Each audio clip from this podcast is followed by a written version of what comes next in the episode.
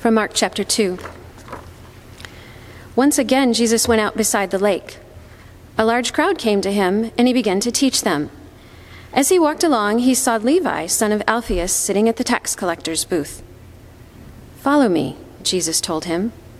And Levi got up and followed him. While Jesus was having dinner at Levi's house, many tax collectors and sinners were eating with him and his disciples, for there were many who followed him. When the teachers of the law, who were Pharisees, saw him eating with the sinners and tax collectors, they asked his disciples, Why does he eat with tax collectors and sinners? On hearing this, Jesus said to them, It is not the healthy who need a doctor, but the sick. I have not come to call the righteous, but sinners. From Ephesians 2. Therefore, remember that formerly you who are Gentiles by birth and called uncircumcised by those who call themselves the circumcision, which is done in the body by human hands, remember that at that time you were separate from Christ, excluded from citizenship in Israel, and foreigners to the covenants of the promise, without hope and without God in the world. But now in Christ, Jesus, you who were once far away have been brought near by the blood of Christ. For he himself is our peace, who has made the two groups one and has destroyed the barrier, the dividing wall of hostility, by setting aside in his flesh the law with its commands and regulations. His purpose was to create in himself one new humanity out of two, thus making peace, and in one body to reconcile both of them to God through the cross, by which he put to death their hostility. He came and preached peace to you who were far away, and peace to those who were near. For through him we both have access to the Father by one Spirit. Consequently, you are no longer foreigners and strangers, but fellow citizens with God's people and also members of his household, built on the foundation of the apostles and prophets with Christ Jesus himself as the chief cornerstone. In him, the whole building is joined together and rises to become a holy temple in the Lord. And in him, you too are being built together to become a dwelling in which God lives by his Spirit. From 1 Peter 4 Offer hospitality to one another without grumbling. From Romans 12 Share with the Lord's people who are in need. Practice hospitality and from Hebrews 13. Do not forget to show hospitality to strangers, for by so doing, some people have shown hospitality to angels without knowing it. The word of the Lord.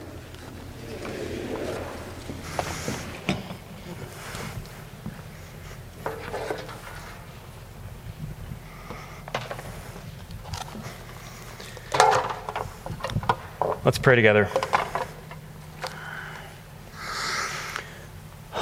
Father, we um, have heard in your word numerous times this morning already from, from Hebrews, and as we, as we sang the words of Psalm 107, uh, that you are, you are the God who, who gathers the lost, who uh, brings home uh, the weary and the homeless, and those who are in deep need of refuge. And I pray that this morning, as we consider uh, what your word teaches us about hospitality, that we would see Jesus and the glory of his cross and the welcome uh, that you have extended to us, and that you would begin to spark our imaginations as to what this might look like as we live in a story of hospitality together, of enjoying you and your welcome uh, of us. We, we thank you for your grace to us, and we pray that you would help us now as we, as we look at your word.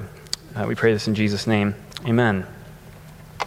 Well, as uh, Jeff has already said, uh, we're in week three of this series called Revision, uh, where we're seeking to lay out the vision of our church. And really, you know, as we're moving out of this season of COVID and into the next chapter of Trinity together, um, trying to put our hands around what is God calling us to be as a church.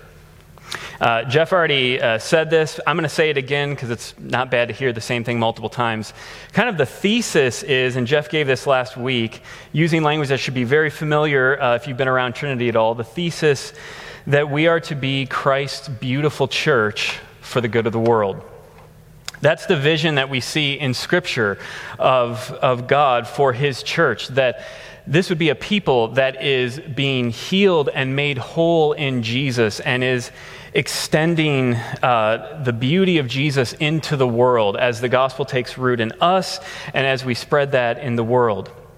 And today, we name one of the essential pieces of becoming that beautiful church, and it is hospitality. Real, authentic, genuine hospitality. So, three things this morning as we think about biblical hospitality uh, what is it, why we need it, and what it looks like.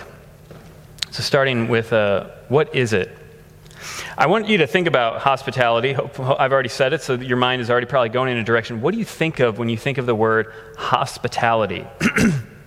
I think for many of us, uh, at least for our surrounding culture, you know, our more affluent suburban culture, when you think hospitality, images of HGTV or like a Chip and Joanna Gaines type house, you know, certain images from Pinterest, uh, everything is, you know, just right and beautiful. You know, maybe you come over and you're presented this photo worthy meal and it's you know it's beautifully cooked. Maybe it was grilled on like a weber grill or something. You sit down and, and then you're offered your choice of like craft beer or you know it's it's this image that it, it's probably overwhelming. It's probably something that many of us think you know that's not my house. That's not my family. That's not my cooking. Whatever it is fill in the blank. But that's not really what biblical hospitality is all about. In the New Testament, the Greek word hospitality is this word philoxenos, which literally means love of stranger.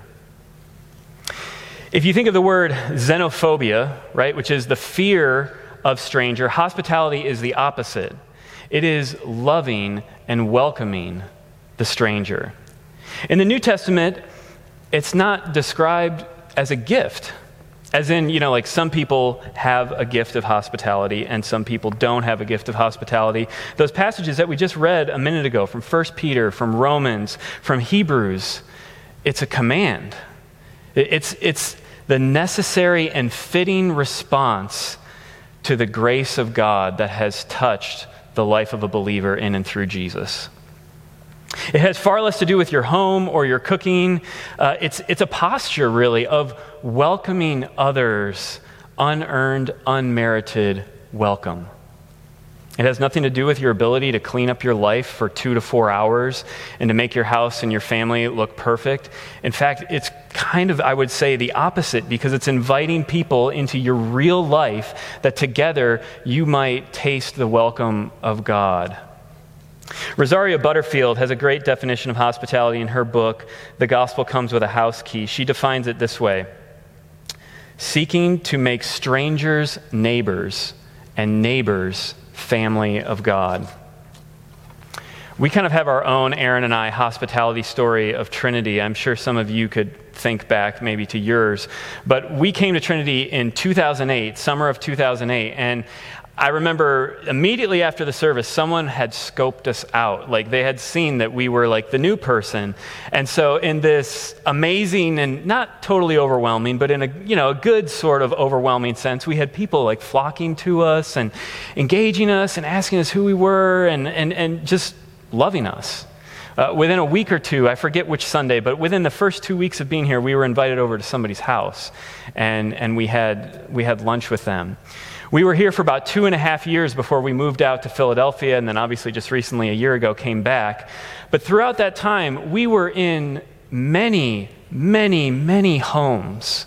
We saw spouses argue and fight with each other, and then offer forgiveness and grace. And as a 22 year old and 23 year old who were just newly married, we learned priceless things from being invited into people's real lives. We, you know, would be over at someone's house and we'd be having dinner and the kids would sneak down after they had been put to bed and so we saw parenting in action. We were invited into real lives of real people, and together we tasted something of the goodness of God and of the gospel through that experience. Real hospitality, in so many ways, is uh, just a part of what this church is. Again, I'm sure many of you could think of stories of your welcome and what you've received here. But like Paul, I, I, love this. In, in 1 Thessalonians 4, Paul is writing to a church that in so many ways they're growing, they're, they're believing in Jesus, and they're following him, and they're fruitful. And he says this to them in 1 Thessalonians 4 1 Brothers and sisters, we instructed you how to live in order to please God, as in fact you are living.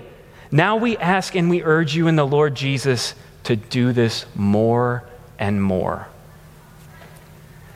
This is, in a sense, a call to renew our commitment to biblical hospitality and to extend it further and further in this congregation and then out into the whole world. Okay, so let's think about why we need hospitality second. I think it's helpful for us first to take stock of the deformation that has happened over the last 14 months or so. Right? We have gone through a season of time where we don't see each other's faces, where our embodied existence with respect to others is one that, in a sense, teaches us at minimum to be cautious, if not outright fearful at times. Now, social distancing and wearing of masks and stuff, that, like, that's good, it was necessary, but I just want us to think about how, even on like a pre conscious level, we've been taught over the last 14 months that other people are dangerous. And you add to this the fact that we live at a time when social trust is at an all time low. If you were with us last week, Jeff referenced an article that is worth reading in its entirety by David Brooks in The Atlantic from this past fall, where he chronicles the evidence and the historical development of the decline of social trust in America. So, for example, uh, in 1997, 64% of Americans had a great or good deal of trust in political competence of their fellow citizens. Today, a third feel that way. Interpersonal trust, our relational trust with one another, has plummeted. Less than 30% of Americans agree that most people can be trusted, which is the lowest number that's been recorded since that question began being asked in 1972. Today, a majority of Americans don't trust other people when they first meet them. Social trust, it grows or diminishes based on the ratio of the number of people in our lives that betray us versus the number of people that remain faithful. And we're living at a time where more and more of the sort of faithful supports that surround people in our society are not there. You think about what happens to people when their lived experience in the world more and more becomes people can't be trusted People are just out for themselves. Institutions can't be trusted. Government can't be trusted. Speaking as a millennial, you know, for my generation, millennials and Gen Z, we've grown up in a world, a world of physical insecurity. Think of 9 11, school shootings, helicopter parents. Like the world is dangerous, is our lived experience we think of uh, financial insecurity, student debt, the 2008 crash, the COVID pandemic. You think of a world of identity security where, in a sense, right now, everything is up for grabs. Our, our rootedness in communities, our rootedness in strong families is diminishing and dimi- diminishing. And so now we're left to determine everything for ourselves. So, my gender, my morality, trying to figure out what's right and wrong. How do you even go about doing that? Our purpose, truth itself. And this is a time that David Brooks comments, it's, it's a time of explosive distrust, which he says, you know, more and more in our society, when we disagree with someone, we don't just think they're wrong, we think they are illegitimate. Is it any wonder that conspiracy theories are on the rise, that people are experiencing greater and greater levels of emotional insecurity and instability, that people are depressed, that suicide rates are going up? Is it any wonder that there is an epidemic of loneliness in our culture? Henri Nouwen, the 20th century Catholic writer, he said this about hospitality The movement from hostility to hospitality is hard and full of difficulties. Our society seems to be increasingly full of fearful, defensive, aggressive people, anxiously clinging to their property and inclined to look at their surrounding world with suspicion, always expecting an enemy to suddenly appear, intrude, and do harm. He wrote those words in 1975. He goes on to write about hospitality. He says, But still, this is our vocation to convert the enemy into a guest and create the fear free and fearless space where brotherhood and sisterhood can be formed and fully experienced. In an age like ours of distrust and disappointment and fear and loneliness, a church that reflects the beauty of Christ is a church that has to uh, imitate the hospitality and the welcome of God. Perhaps now more than ever, our culture needs a community of people whose story is rooted and grounded not in fear and distrust and disappointment, but rather a community of people whose story is rooted in the love and the welcome and the grace of God. Okay, third, let's think about what this actually looks like. If you look at Ephesians 2, that's where I want to start. This is what I would say is it's the cosmic and universal picture of the unearned, unmerited welcome of God that is offered in and through Jesus. This whole passage is really about the movement from a stranger and an alien, from someone who's excluded to someone who's now become family. It's a picture of hospitality. Look at the language of exclusion and distance. Verse 11 uncircumcised, right? You, you lack something. You, you're not from the right family. You're not from the right nation. You're not from the right religion. Verse 12 separate, excluded, foreigner. Verse 13 and 17 far away. Verse 19 strangers. That's who you were. But in Jesus, you've been brought near, you've been reconciled, you've been made to belong to God's family. By faith in Jesus, you belong to a new humanity, verse 15. A people that's no longer divided. Verse 15, it is one new humanity. Verse 16, in one body. Verse 18, with access to the Father by one Spirit. So that's, in a sense, like the big cosmic picture of God's welcome to us in Jesus. And what I want to do with the rest of the time this morning is tease out four ways that we can apply this. And all of these we can think about life here in this body as well as outside of this body as we relate to the world. Uh, these four are just real brief, and then I'll uh, explain each one. We see others, we extend friendship, we labor to unfold. We start small and dream big. First, we see others. If you go up to the passage in Mark chapter 2, we read that uh, Jesus is walking along and he sees Levi sitting at the tax booth. Now, obviously, like everybody would have seen Levi, they would have seen him every day. But the way that they would have seen Levi and the way that Jesus sees Levi is radically different.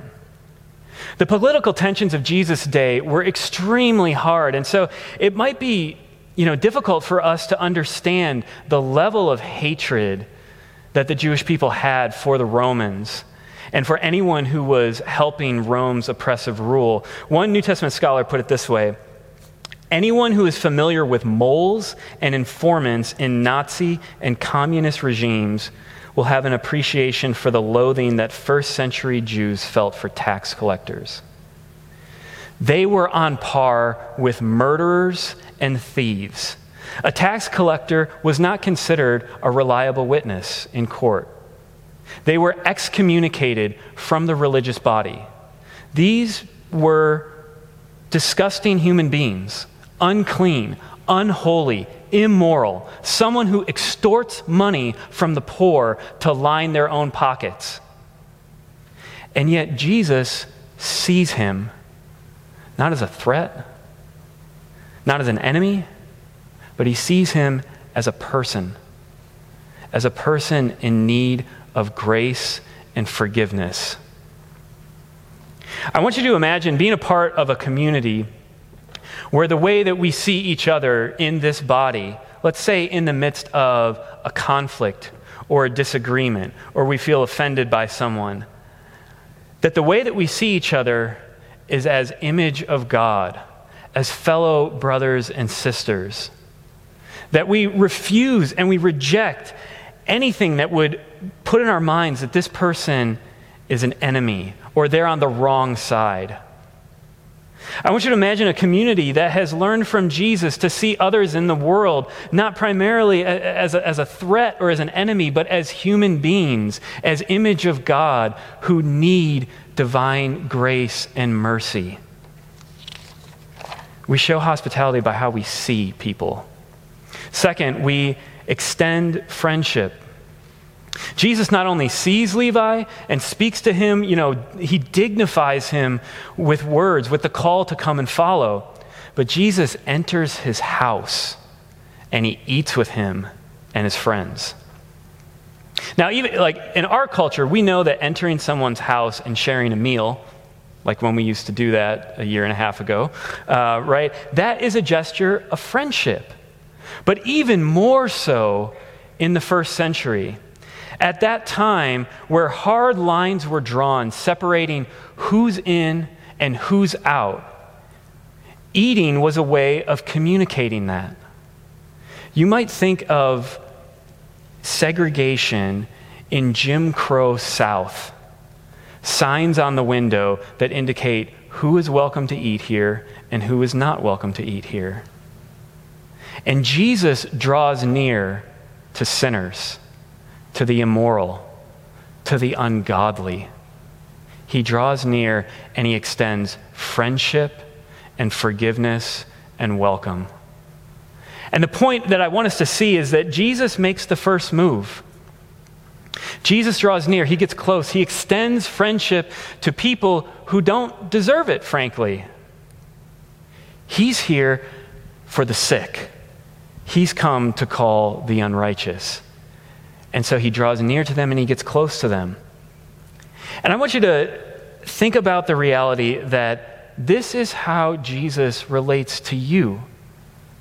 Right? Romans chapter 5 tells us that it was while we were still weak and ungodly that Christ died for us. It was while we were enemies that Jesus made the first move and he moves towards us with grace and mercy, offering his life for us.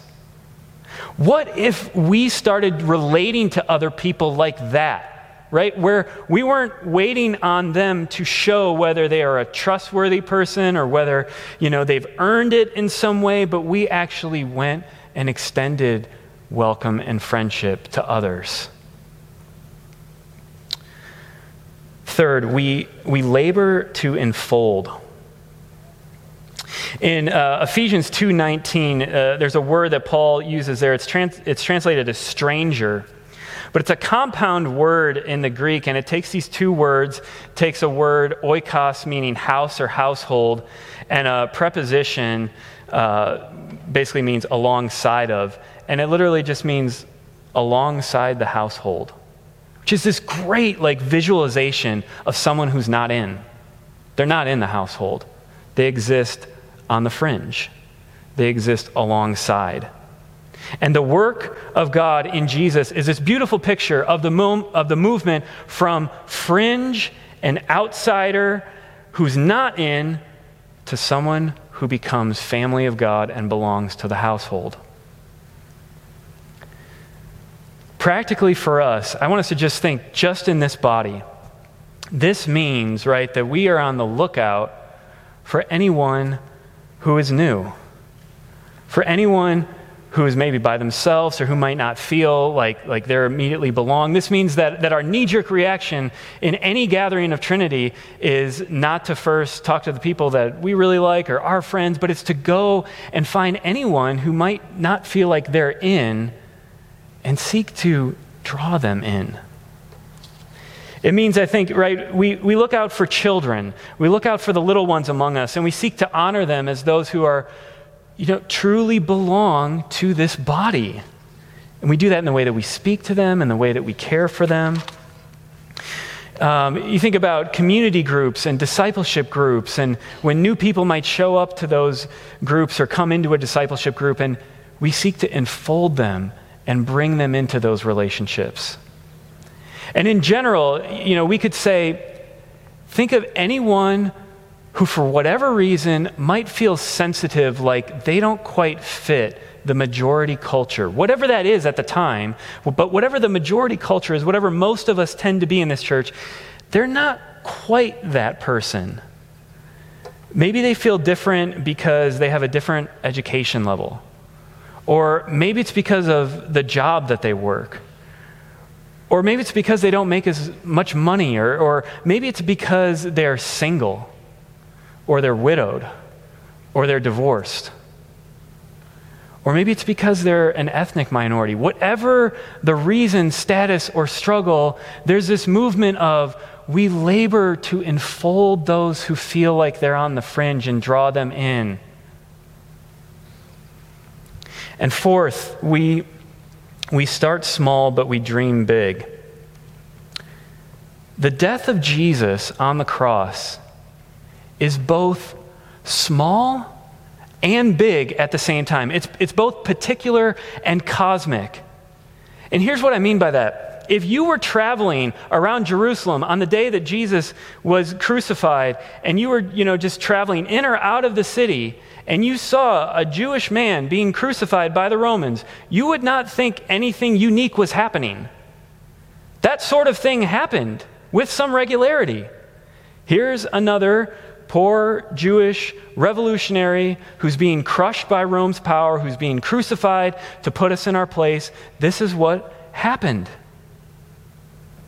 Yet, through this seemingly small and seemingly insignificant historical event, God was fulfilling his promises. God was doing the work of cosmic redemption. And if you think about Jesus' ministry, even, right? Jesus' whole ministry was a ministry, in one sense, of smallness. For three years, he traveled around in a relatively small area with a relatively small following. And yet, the worldwide shaping influence of Jesus and of Christianity has touched nearly every part of the world and has so influenced our Western world. So we have to start small. And let me say, I think the way we begin is just like you have to plan to be generous, right? Like if you're going to be generous with your giving, you have to plan. We have to plan if we're going to practice hospitality. Because, like money, our time just gets spent, right? So I would say, sit down, maybe, maybe by yourself, maybe with a friend in here, maybe with your family, and take out a calendar and look at the calendar and think about is there a day this month that we could set aside where we are intentionally going to love others either in this body or someone in my neighborhood? Maybe, you know, if you're not comfortable with people coming in your house yet, you know, maybe it's inviting someone in this church or a neighbor to go for a walk. And you go as a welcoming presence of someone who is just going to be with them, who wants to get to know them, who wants to extend friendship to them. Maybe you're already doing those things, and so maybe the next step is something like looking at the calendar and saying, Is there one day a week that, in a sense, I could set aside almost as like a sacred day? That this day is the day where I am just available. I'm creating intentionally margin so that I can love other people in this body, in my neighborhood. We start small, but we dream and we pray big. This was, let me say, in so many ways, this was a challenging uh, sermon and message to put together because as I dug into hospitality and was reading and reading and reading more books, it was like, wow, this is literally such a huge theme. And as we think about our culture and our church and what it would look like to do this, it is just numerous and vast. So, what I'm about to say here, it would be arrogant for me to name and give an action plan for every single one of these things, but I want to invite you to dream with me for a moment and to think about some of the issues that we're facing in our society. I want you to think about, for example, mass incarceration. I want you to think about the growing disparity in our culture that's often described as the, the upper third and the lower two thirds that are feeling like they're getting left behind. I want you to think about refugees and immigrants. Think about racial tensions as well as outright racism. I want you to think about people who struggle with sexual identity. I want you to think about the LGBTQI plus community. What if Christians and followers of Jesus began to see other people as people?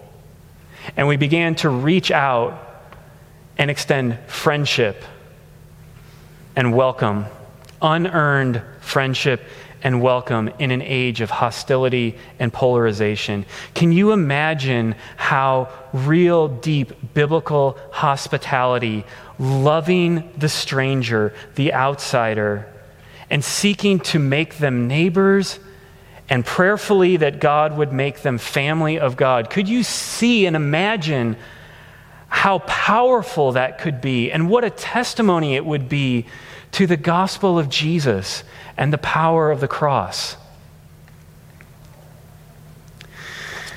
I want to end with um, a prayer from the Anglican tradition the Episcopal Church, from the Book of Common Prayer, a prayer for mission that reads this Lord Jesus Christ, you stretched out your arms of love on the hard wood of the cross that all might come within the reach of your saving embrace.